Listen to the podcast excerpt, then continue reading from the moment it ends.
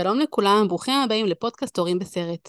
בפודקאסט הזה אני אדבר על כל מה שנוגע ליחסים שלנו, ההורים, מול הילדים שלנו, בני הזוג שלנו, ההורים שלנו, והורים אחרים דרך סרטים, סדרות ומדיה בכלל.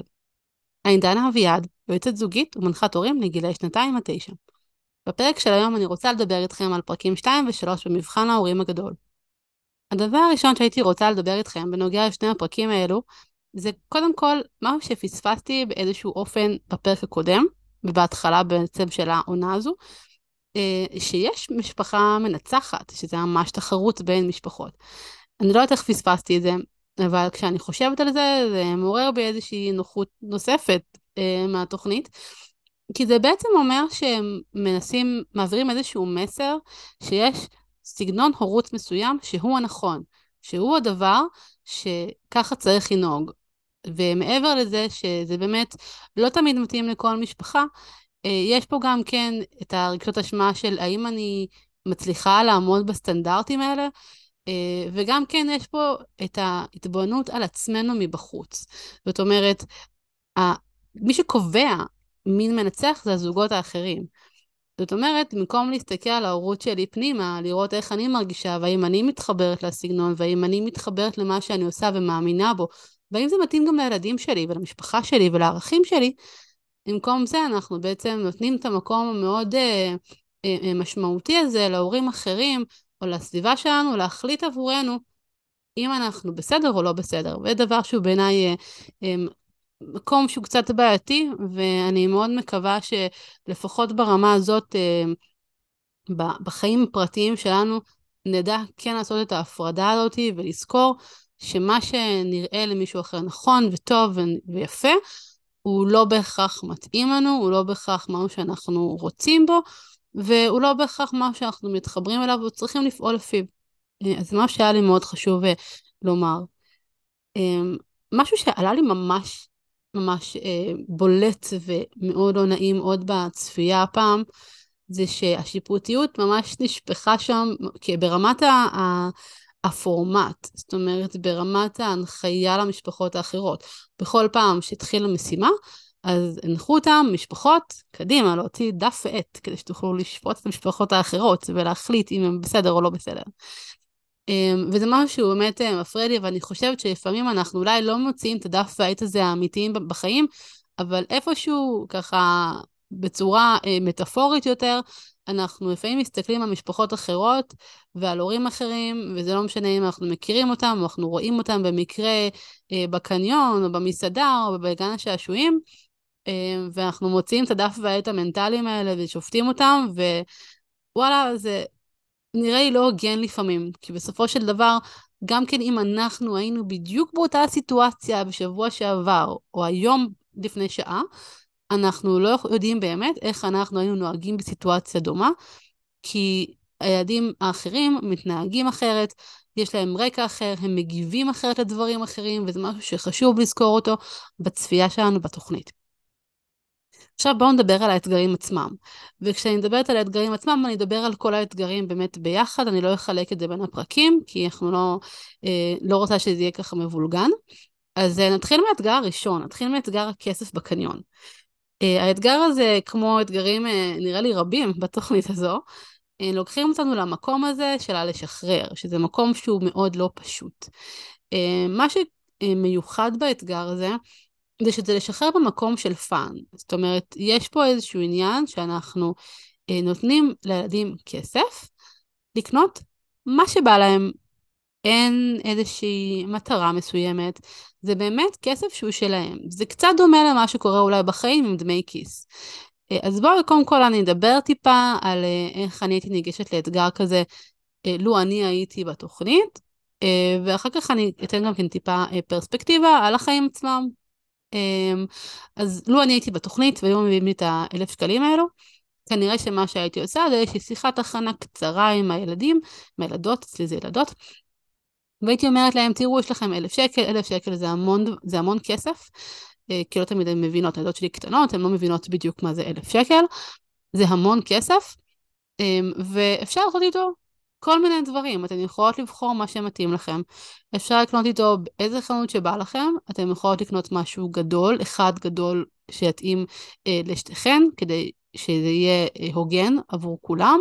זה יכול להיות כמה דברים קטנים שחלק מתאים לזאת וחלק לאחרת. אפשר לחלק את הכסף בצורה שווה וכל אחת תעשה עם זה מה שהיא רוצה. אה, ומה שחשוב לזכור זה באמת שאם אנחנו קונים בחנות אחת, אז אחר כך הכסף הזה לא חוזר. יש לנו פחות כסף אחר כך לדברים אחרים. אז יכול להיות, פה זה המקום שלי באמת לכוון, אז יכול להיות ששווה לכם קודם כל להסתכל מסביב, לראות כל מיני דברים, כל מיני אפשרויות, ובסוף לבחור מה אתן עושות. זאת אומרת, איזשהו תכנון מקדים. מה שאני חושבת שמעניין באתגר הזה, זה, יש פה איזשהו עניין של למצוא את האיזון הדק הזה בין לכוון לבין להחליט. זאת אומרת, האם אני מחליטה עבור הילדה שלי מה היא תקנה? האם אני אגיד לה, תחלקי את, הכסף הזה עם אחותך?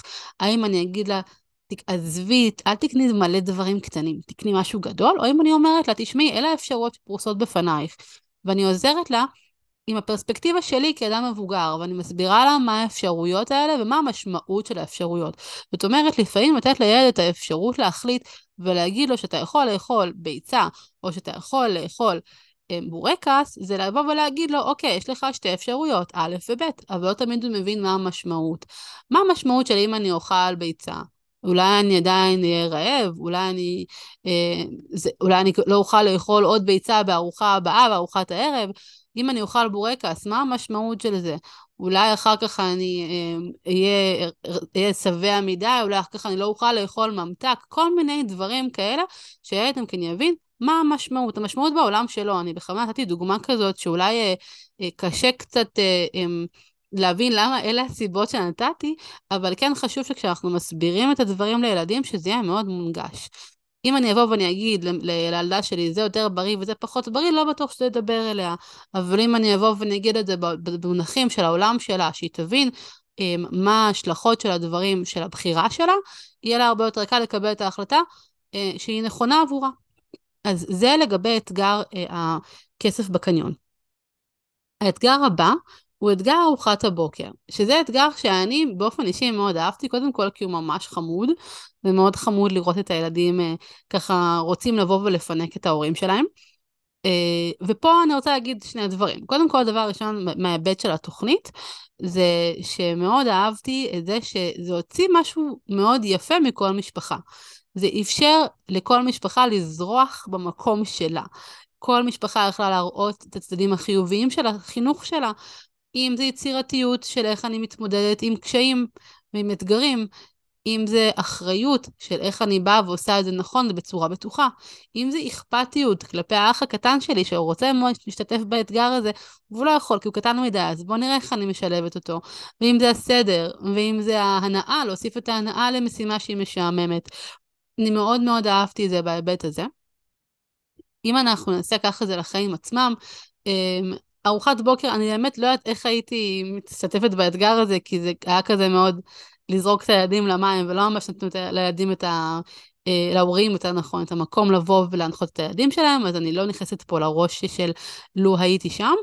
אה, אני כן אגיד שהדבר היפה הנוסף במשימה הזו, אה, באתגר הזה, מעבר לעניין של לשחרר, ששוב זה ממש מוטיב חוזר פה בתוכנית, זה המקום של לאפשר לילדים לראות את הכיף שבנתינה. אה, הרבה פעמים אה, אנחנו מבקשים מהילדים שיעזרו לנו, שיעזרו לנו, שיתרמו לבית, שיסדרו את החדר, שיעזרו עם אה, לפנות את הכלים, כל מיני דברים כאלה, וזה משימה. זו, זה משהו שהם צריכים לעשות, כי הם חלק מהבית. לא, לא בכל בית כמובן, אבל כשאנחנו מבקשים, הרבה פעמים זה מגיע כמשימה. ופה יש משהו אחר, משהו יפה. ואנחנו באים ואנחנו נותנים לילדים לראות שלעשות משהו עבור מישהו אחר, זה לא תמיד חייב להיות מבאס, ולפעמים יש בזה משהו מאוד מהנה ומאוד כיפי ומאוד מספק.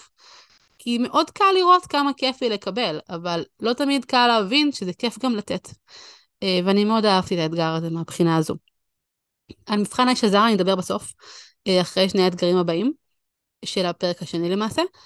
אה, אז יש את אתגר הבנג'י, ששם אה, להזכיר, זה באמת אה, באו וביקשו מהילדים אה, אתגר לקפוץ בנג'י, זה בנג'י במרכאות, זה מין מגלצ'ה כזאת, אבל זה עדיין מאוד מפחיד. ויש משהו מאוד אה, אירוני בעיניי באתגר הזה, זה שאתגר הבנג'י, שבו הילדים צריכים לדחוף את עצמם מעבר לקצה, קצת דחף את ההורים מעבר לקצה. זה מחזיר אותי לתחילת הפרק, שבאתי ואמרתי שבאמת יש פה תחרות בין ההורים, וזה מכניס למוד של תחרות. ואני מזכירה גם לעצמי כצופה, שההורים האלה באו לאיזשהו מבחן הורות, שכל אחד מהם מאמין שהשיטה שלו היא השיטה הכי טובה, ועכשיו אני רוצה להוכיח למה השיטה שלי היא השיטה הכי טובה.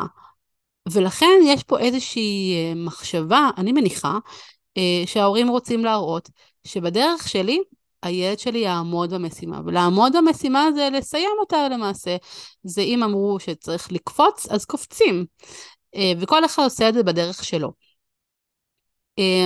אני אגיד עוד משפט אחד שחשבתי להגיד אותו בסוף, אבל מאוד מתחבר לי כאן.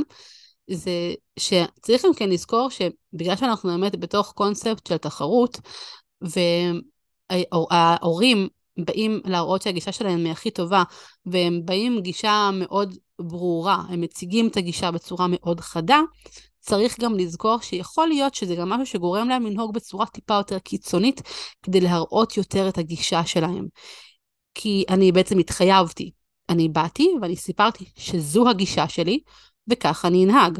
ויכול להיות שאותם הורים, בסיטואציה אחרת שאין מצלמות ושלא מדובר בתחרות, יכול להיות שהם לא היו הולכים עם הגישה שלהם כל כך עד הסוף, ויכול להיות שהם היו טיפה יותר מתונים, וזה משהו שחשוב לזכור גם כשאנחנו שופטים אה, אה, את התוכנית עצמה, ובאופן כללי. אה, הרבה פעמים אנשים מתחייבים לאיזה משהו, ואז הם אה, קצת אה, מתחתנים עם הרעיון הזה, והם צריכים נורא להראות את ה...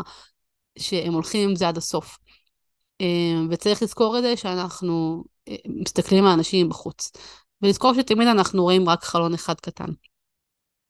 איך הייתי ניגשת לאתגר הבנג'י?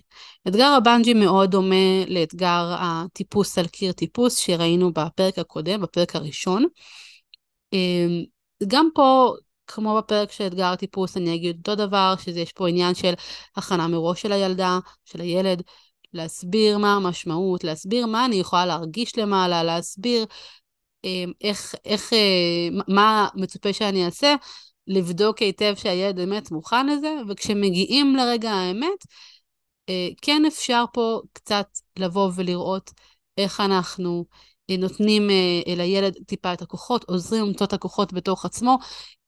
כן, לדעתי, שווה לראות, במיוחד אם הילד הבין, אם אנחנו עשינו פה, פה תהליך עם הילד והסברנו לו והרגשנו שהוא באמת מעוניין בכך, אה, אבל אולי הוא קצת חושש, לפעמים כשילד חושש, אז הוא כן מחפש שאנחנו נחזק אותו.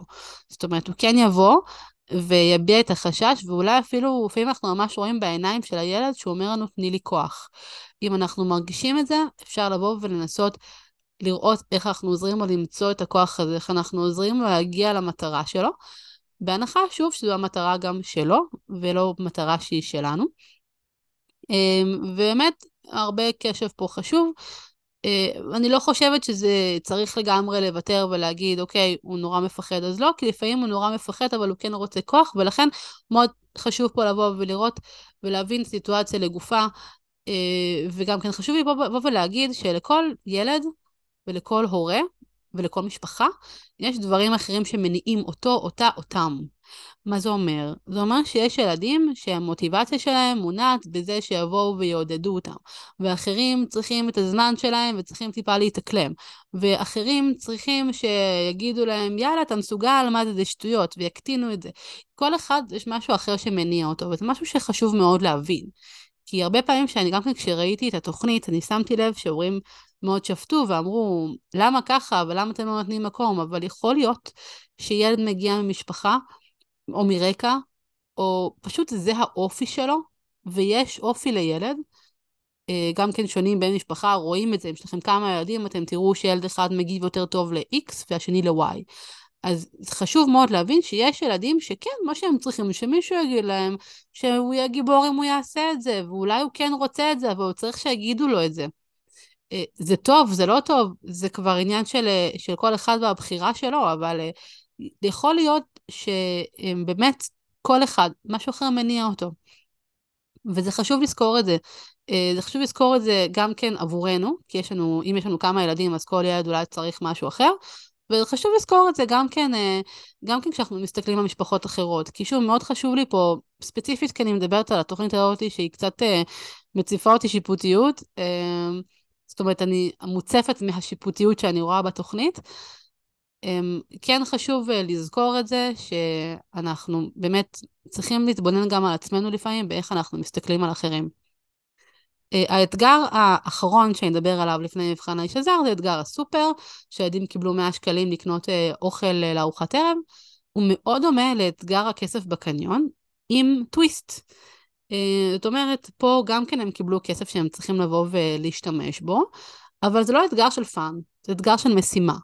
המשימה היא לקנות אוכל לארוחת ערב. איך הייתי ניגשת לאתגר כזה? מביאה את הכסף לבנות, מסבירה להן מה המשמעות של כסף וכמה זה בערך 100 שקל, אה, ולבוא ולהגיד להם, תראו, אנחנו צריכים לקנות בזה מצרכים לארוחת ערב. אז תיקחו בחשבון שאתן יכולות לקנות בזה מה שאתן רוצות לאכול לארוחת ערב. חשוב לי שזה יהיה אוכל ולא ממתקים, אבל אם נשאר לכם כסף, ואתן רואות שיש לכם ארוחה שתשביע אתכן, אתן יכולות גם כן לקנות לעצמכן משהו לקינוח. זאת אומרת, כן לבוא ולתת איזשהו אה, מסגור לזה, כי המשימה עצמה היא ממוסגרת. המשימה עצמה לא מגיעה באיזשהו מין, אה, אה, בלי, בלי הנחיה. לא אומרים, קחו 100 שקל, תתפרעו. אומרים, קחו 100 שקל לארוחת ערב. וזה בעיניי ההבדל בין אתגר הכסף בקניון לבין אתגר הכסף בסופר. שני דברים שונים, וכמובן, גם פה יש את העניין של החינוך הכלכלי. האתגרים מאוד דומים, רק לדעתי פשוט ה framing שלהם טיפה שונה. אמ, אז זה לגבי באמת אה, האתגרים. אני רוצה לדבר איתכם קצת גם על, אתגר, גם על מבחן האיש הזר. אמ, מה שחשוב לי להגיד על המבחן הזה, קודם כל הוא מאוד צובט, הוא מאוד uh, קשה לצפייה, כי כל אחד מאיתנו יכול לדמיין, לא רוצה, אבל יכול לדמיין את המצב, מה היה קורה לו היינו רואים שדבר כזה קרה עם הילד שלנו. והדבר הראשון שעולה לכל אחד שמדמיין את זה לדעתי, זה האשמה והפחד. פחד זה ברור, אין לנו הרבה מה לעשות עם הפחד, זה מפחיד, העולם מפחיד. אה, לצערנו אורבות לילדים שלנו הרבה סכנות שם בחוץ, ולא רק לילדים שלנו, גם לנו. וזה, אי אפשר למנוע את הפחד הזה, זה פחד שהוא קיים ואין לו ככה מה לעשות עם, ה, עם הדבר הזה. וזה בסדר גם כן, כי זה עוזר לנו, שומר עלינו לפעמים. לגבי האשמה, הייתי רוצה כן לדבר איתכם. אמ, אני חושבת שבסופו של דבר כל ילד אנחנו מקנים לו את הערכים של, שלנו, הערכים שחשובים לנו להקנות לו, ובסוף בסוף הילד הזה חי עם הערכים האלה אצלו, מה שהוא אה, אה, אה, שומע מאיתנו, מה שהוא תופס מאיתנו, מה שהוא רואה שאנחנו עושים. ולפעמים הוא נמצא בסיטואציה שבה הוא צריך לבחור בין ערכים, ולפעמים הערכים האלה מתנגשים. מה שקרה באתגר של מבחן האיש הזר בפרק השני, לעומת הפרק הראשון, כשבפרק השני רוב, רוב הילדים למעשה הלכו עם האיש, זה שהתנגשו שם שני ערכים אה, משמעותיים. בפרק הראשון שהיה את מבחן האיש הזר, הציעו לילדים ללטף כלב, או לק... לראות משהו באוטו, ובדרך כלל הילדים היו ביחד, לעומת אה, מצב שהילד היה לבד, והציעו לו להביא משהו לאח שלו. אז יש פה שני אה, ערכים נפרדים שמתנגשים.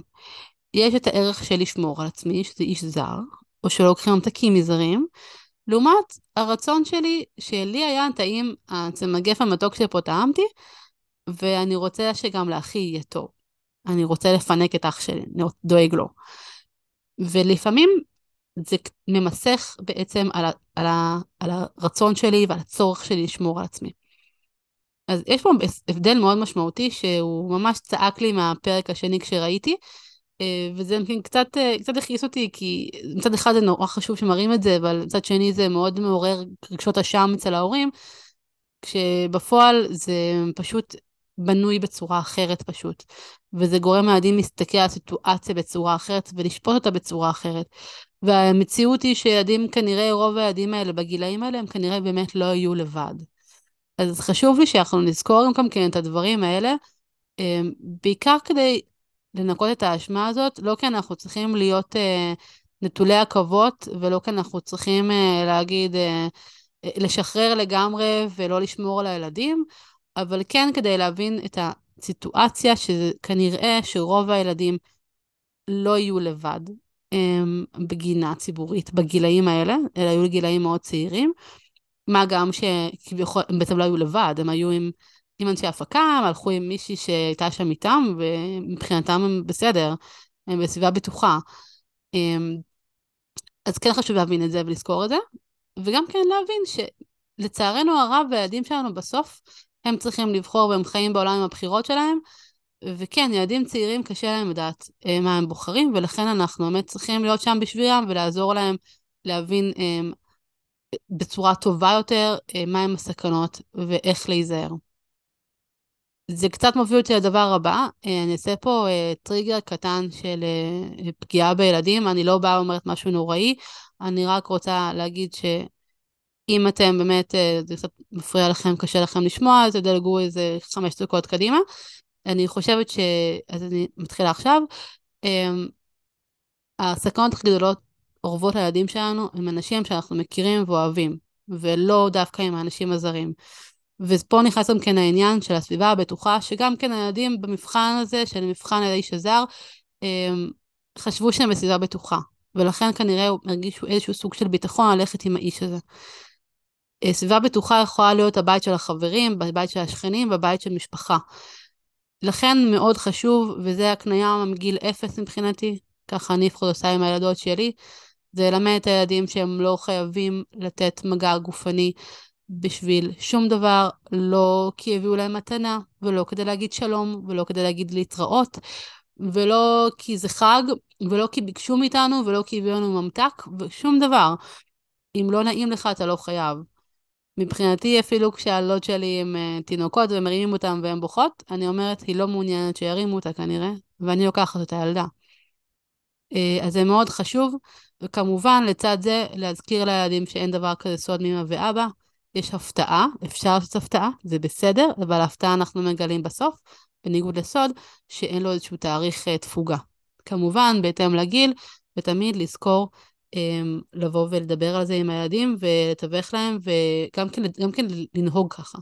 זאת אומרת, גם כן לבוא, ואם אתם רואים שאפילו מישהו ככה, שכן המעיט מעטף את הילד, אז אפשר לבוא ולהגיד לו בנימוס שהוא פחות אוהב שמלטפים אותו, או, לתת, או לחזק ילד כשהוא אומר שהוא לא מעוניין במגע. אה, מאוד חשוב, ככה אנחנו שומרים על הילדים שלנו. עד כאן אה, לגבי זה. אה, אנחנו חוזרים חזרה לתוכנית, ואני רוצה רק לסיים בכמה דברים, כמה נקודות אה, קושי שהיו לי בצפייה וגם נקודות למחשבה. אז אני קצת דיברתי על זה בפרק הקודם, שהיה לי קשה לראות איך אה, נורא תוקפים את ההורים, החינוך, הסמכותי.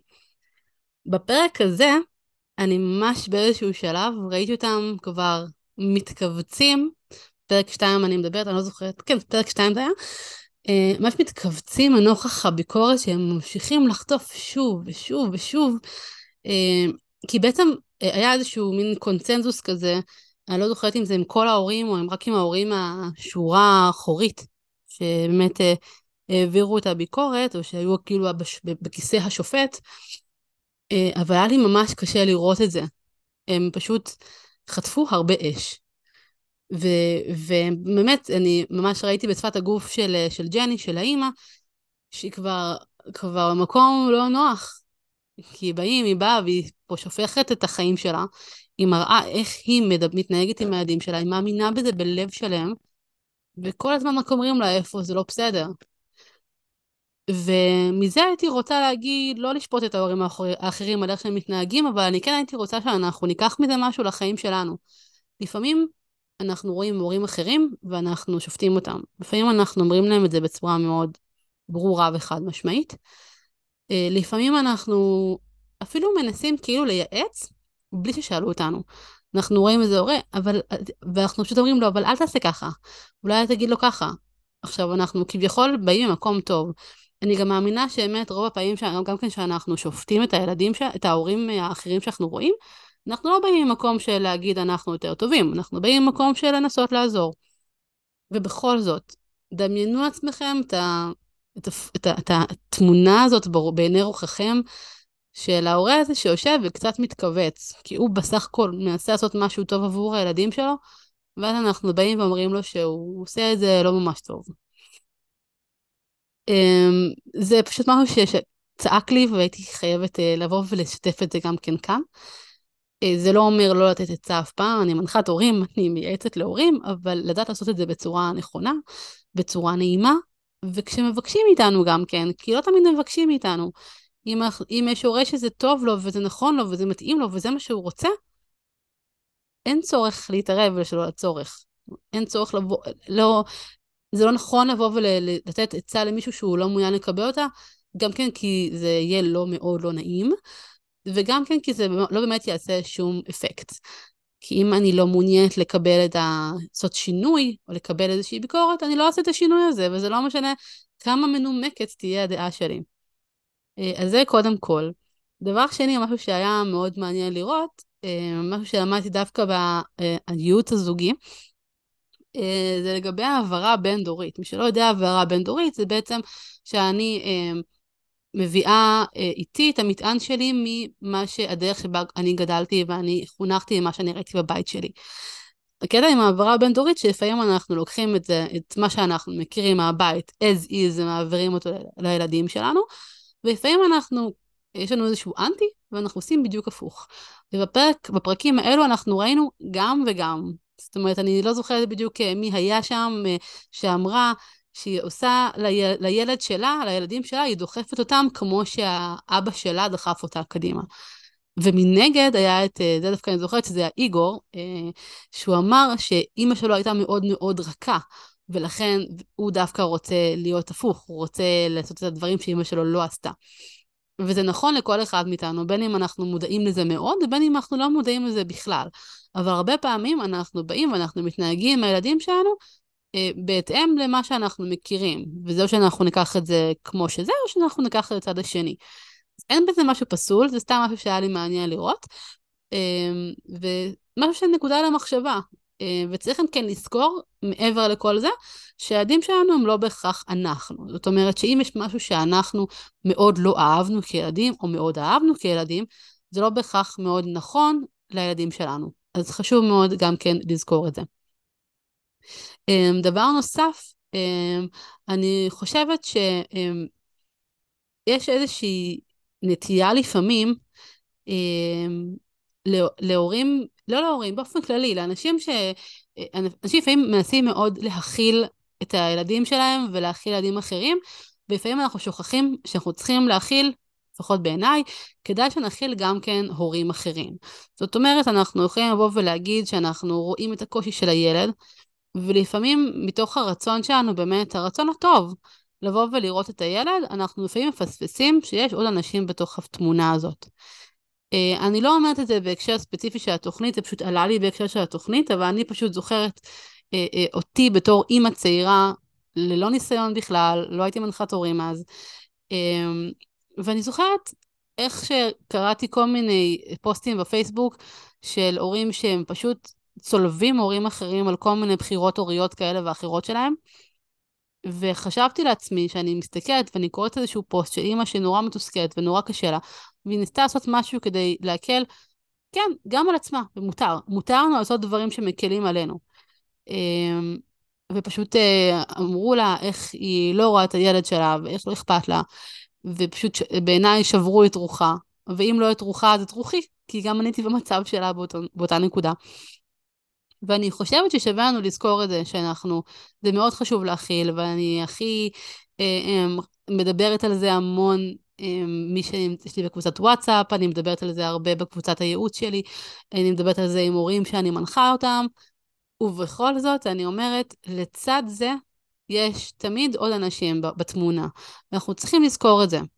ואנחנו יכולים לראות את הילד, חשוב גם שלא נשכח לראות את המבוגר, את הסביבה, את הנסיבות, ולעשות את הדברים בצורה רגישה. אמ, ומכילה גם עבור המבוגרים. גם מבוגרים צריכים מכלה, לא רק ילדים.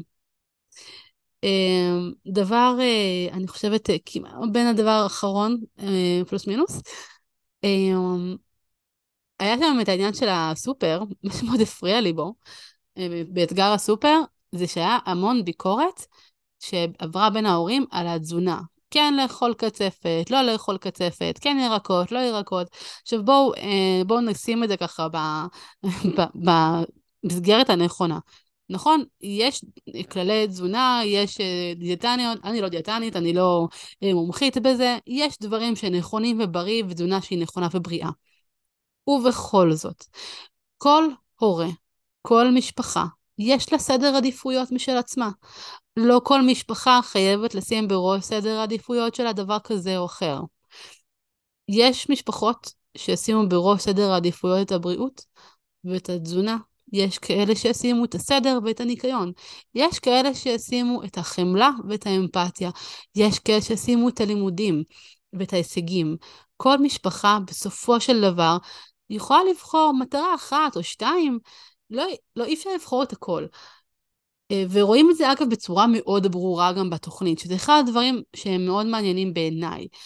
אנחנו רואים משפחה שמצטיינת במקום, במקום מסוים, ורואים את הילדים שלהם פורחים בסיטואציות מסוימות, ואחרות צולבים אותם על איך שהם מתנהגים אה, בצורה הפוכה ממה שמצופה מהם. למה? כי אנחנו לא מושלמים. אנחנו לא יכולים להיות כל יכולים, לא כהורים ולא כילדים. אין לנו את האפשרות להשקיע בכל. תחשבו גם על עצמכם כמבוגרים. האם אתם יכולים להיות גם כן העובדים המצטיינים, גם כן ההורים הכי טובים, גם כן להיות חברים טובים, גם כן שהבת שלכם יהיה מתוקתק? האם אתם יכולים לעשות הכל? ברור שלא. גם כן כהורים, אנחנו לא יכולים להיות הורים כאלה, אנחנו לא יכולים להיות הורים שהבת שלהם מתוקתק ושהילדים שלהם אוכלים הכל פיקס וששיעורי הבית מוכנים ושהם מכילים ושהם אמפתיים והכל אי אפשר. כי בסוף נגמר האוויר. כי בסוף אנחנו צריכים גם כן להיות בני אדם. אנחנו צריכים גם כן מקום לטעויות. זה גם חשוב, גם חשוב לדעת איפה לשחרר. אי אפשר להחזיק את הכל. אם אנחנו נחזיק את הכל, אנחנו נשבר, גם אנחנו, וכהורים, החוזק שלנו, הנפשי, הוא לא פחות חשוב מאשר היכולת שלנו לתת לילדים שלנו את כל הכלים שאנחנו כל כך רוצים לתת להם. דבר ממש ממש אחרון שאני רוצה להגיד, שזה קצת מתקשר לזה, אמ, זה שמאוד אהבתי את זה שבכל שיטה יש משהו שאפשר לקחת ממנה. וזה מתקשר באמת למה שאמרתי קודם, אנחנו לא יכולים להיות הורים מושלמים. אבל אם נצליח לקחת ולאסוף כמה דברים טובים שאנחנו אהבנו ואנחנו מתחברים אליהם, ולנסות ליישם את זה בבית, אז הכי טוב שיש. הכי טוב שיש, אנחנו נוכל לבוא ולראות, ולראות מה אנחנו מתחברים אליו, ושוב אני מדגישה את המתחברים אליו. כי אנחנו יכולים לראות משהו ולהגיד, וואו, זה מדהים, ובאותה נשימה לומר, אני בחיים לא הייתי מצליחה לעשות את זה. ו- וזה בסדר. וזה בסדר להיות הורה לא מושלם, כי אי אפשר להיות הורה מושלם. ותמיד יש הורה אחר שאנחנו נסתכל עליו בקנאה ונגיד, וואו, איזה כיף, איזה יופי, איך הוא הצליח לגרום לילדים שלו לישון כל יום בשעה שבע וחצי, ואני כל יום עד תשע נלחמת עם הילדים. או איזה יופי, וואי, איך הילדים שלו אוכלים בריא, והילדים שלי כל היום רק ב junk food. אבל אם אני אסתכל על הצד החיובי בהורות שלי, אני אגיד, אוקיי, אז אולי אני נלחמת עם הילדים שלי עד תשע, אבל הילדים שלי הם מאוד חברותיים, והם מאוד יודעים לתת, והם מאוד מכילים אחד את השני. ואולי הילדים שלי אוכלים junk food, אבל הם, הם מאוד uh, מסודרים, והם יודעים להחזיר דברים למקום, והם שמים אחריהם את הכלים במדיח או בכיור. אז בסופו של דבר, לכל אחד יכול להשקיע בדברים מסוימים, וצריך לזכור את זה, ובאמת לדעת להסתכל גם על הדברים החיוביים, ומה הם הערכים שלנו, ו- ולתת את הדבר הזה אה, לילדים שלנו בצורה עקבית, כדי שהם גם כן ידעו אחרי מה לעקוב. אז אה, אני מקווה שהיה לכם מעניין, בפרק הבא אנחנו נדבר עוד קצת על אה, מבחן ההורים הגדול, אה, ואני מקווה שנהנתם. ביי ביי.